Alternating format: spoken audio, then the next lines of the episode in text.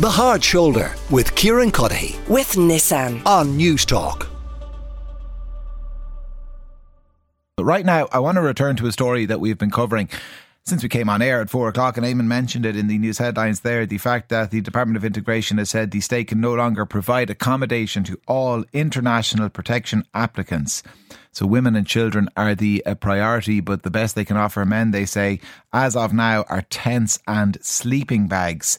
Uh, Tom McEnaney is with me. Uh, Tom is the founder of Effective Aid Ukraine and Richard Boyd Barrett, People Before Profit uh, TD um, for Laoghaire. Uh, you're both very welcome. Tom, uh, as far as you know, are, are, people coming here from Ukraine impacted by this? As far as I know, well, the first thing I did this morning once I heard the news, Kieran, was made a few calls to people I know who would be close to the department, and I I've been assured that people from Ukraine are unaffected. As you mentioned, it's single men, it's refugees as opposed to people from Ukraine who would be coming over here under the temporary protection uh, directive. And there are very, very, very few uh, men coming out of Ukraine, um, a handful of very elderly men, but even then, it's very, very small. Almost all of the people who would be arriving here from Ukraine are women and children. We had 16, we've been helping women and children come to Ireland since the war began. We've helped about 1,200 so far. We had 16 two weeks ago uh, come into Dublin. We'll have about 20 in two weeks' time.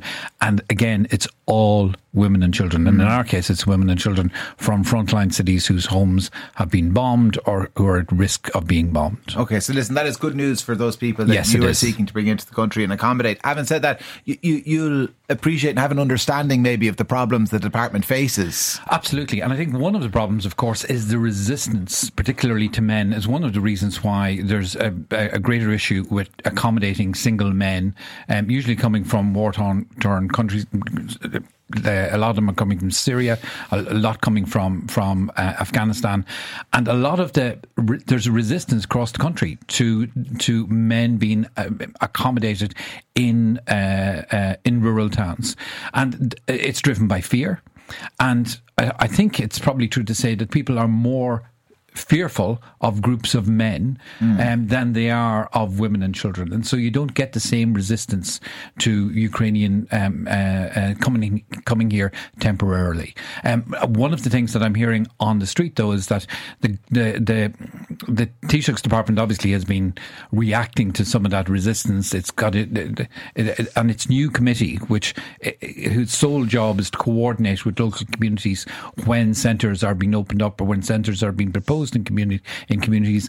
My understanding is it's doing a good job and it's making a big difference, but you're still getting quite a bit of resistance across the board.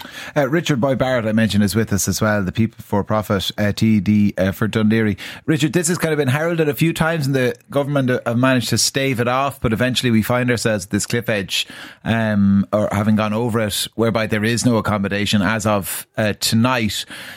Should they have put a better plan in place, or is that realistic given the pressures they've been under?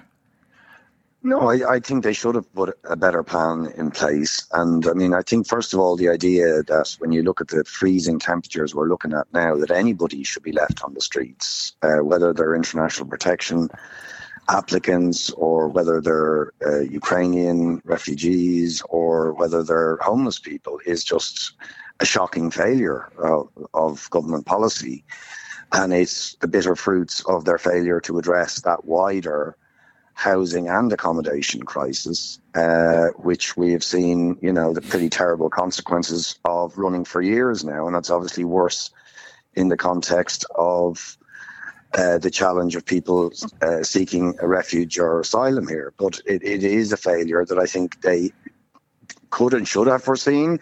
And I still think they're not taking the sort of measures necessary, particularly when you come to dealing with uh, the still very, very widespread uh, instance of empty buildings and properties littering uh, Dublin and many of the other cities that are really shamefully sitting empty when there are people who are potentially going to be sitting well, out freezing in the cold. Yeah, I guess that brings us to an important distinction between a, a, lack of available accommodation and a lack of accommodation, which are kind of two different things. It's a subtle difference, but I guess it's not subtle if you're being handed a sleeping bag in a tent. Yeah, but I mean, you know, I mean, just to to give one instance, which uh, really infuriates me, not just because of the current situation, but because of you know the level of homelessness and now the, the possibility of uh, asylum seekers having to spend nights in the uh, you know where they're not safe out on the streets in the freezing cold, is Jury's Hotel is just sitting there empty for I don't know how many years now, uh, with probably I don't know hundreds of rooms, certainly, just sitting there. And indeed, there's many other buildings you could list which are sitting there uh, around the city, which I cannot, for the life of me, understand how the government has not long since uh, taken much more mm. robust measures to bring these buildings back into use, as well as obviously the more general failure to address the the wider housing crisis. I mean, Kieran, it's worth remembering that in the period running up to what was known as the Celtic Tiger, we were building seventy to ninety thousand houses a year, and yet now the government says it's struggling you know, it's struggling to build 30,000. So it's not that we don't have the capacity to provide accommodation. It's just a really Well, we had the capacity in, in, in 05, 06 and 07, but we might not have it now. Just because it existed then doesn't mean it exists now. There's not the builders to do it. We couldn't do it tomorrow if we wanted. Uh, well, you see, I mean, there's isn't there isn't that the irony of the whole situation that we are chronically short of people in a whole range of areas, whether it's in construction, whether it's in our health service, whether it's in retail, whether it's bus drivers.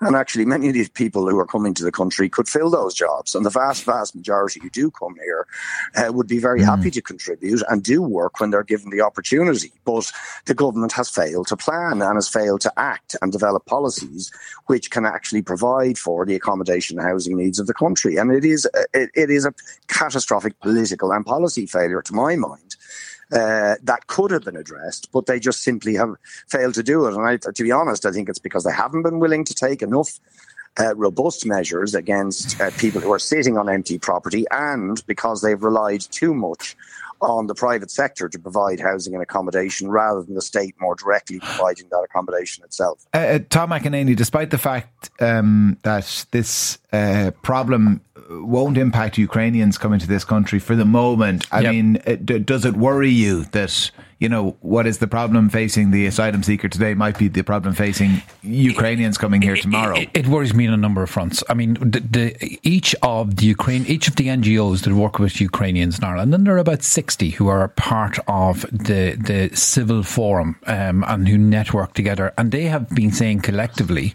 um, for over a year that we need a whole of government response to the situation in relation to Ukrainians. If we need it in relation to Ukrainians, we certainly need that whole of government government response as well in relation to other refugees. Mm. And so it's not just that we don't have a plan, we don't have the structure in place to allow the departments to plan effectively, I would suggest. And in relation, can I can I throw in something just in yeah. relation to the builders? Because I wrote a column on this for the Sunday Independent um, about two months ago, and there is nobody at government who obviously we're chronically short of builders. Yeah. We, are we're about hundred thousand fewer builders now than there were than, than there was uh, uh, at the time of the boom, because during COVID many of them moved moved abroad, or many of them moved into other sectors. But nobody has a plan for how to attract more builders in. Nobody is. I, I, I've suggested that we have special income tax relief and try to attract builders back from Australia to Ireland and, and, and have a, some kind of marketing campaign that I think might work, but nobody has a plan. The other thing that I think is critical in relation to homelessness and housing in general is each of the local authorities is a, a uh, housing authority. That's where responsibility for homelessness, that's where responsibility for a, a, a, lot of roles related to refugees lies. And yet we're, we, we have no way of judging how effective individual local authorities are. You talk to any politician and they'll tell you some local authorities are great and some are terrible, but we have no way of measuring it and we refuse to measure it because it would yeah. be politically difficult. Uh, R- Richard, we've got this acute problem then that we're facing tonight, that people are facing tonight, as I say, uh, being handed sleeping bags and tents, you've got a longer term problem as well, which is the fact, and I was talking about this earlier in the context of COP, that, you know, uh, displacement and migration is going to be an issue we're going to have to grapple with for a lot longer, I think, than people realise, you know, with uh, kind of changing patterns of, of, of climate, with water scarcity and rising sea levels and everything like that. How pressing is it for this government or the next government or whoever it might be to, to deal with this problem and for us to have a kind of a system of asylum that is fit for purpose and that purpose being kind of uh, kind of a changing world? Well, look, there's a lot of elements to, to the question. I mean, first of all, it, it, we need far more robust action taken to deal with climate change. And indeed, I would say, with dealing with regimes around the world uh, that uh, are brutally repressive, that, lead their populations to actually want to flee in the first place, or indeed, I would argue, you know, the increasing drive towards militarism across the world, for which also, you know, Europe and the United States and Western countries bear a very considerable responsibility in many cases. So let's, we should, let's absolutely do a hell of a lot more to, to change the policies that are leading to huge numbers of people leaving their, their homes, because most people don't want to have to flee their homes, but they are being forced to do it because of failures at an international level. But then, of course, there is that problem of uh, dealing with the uh, the, the, requirement to build on a far greater scale the housing and accommodation we need. And I just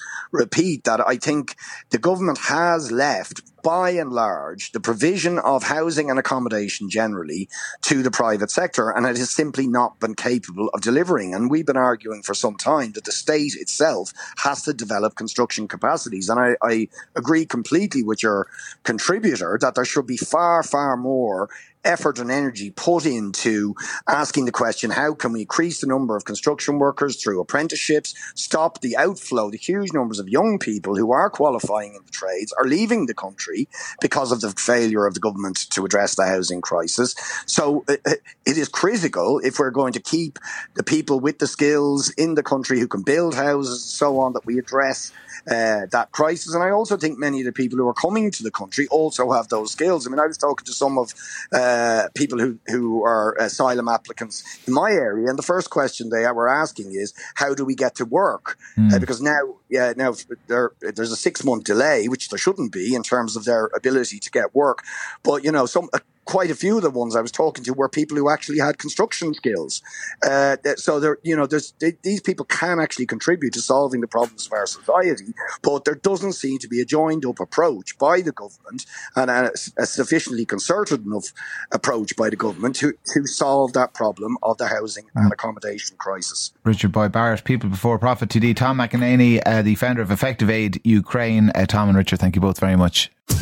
The Hard Shoulder with Kieran Cuddihy. With Nissan. Weekdays from 4 on Newstalk.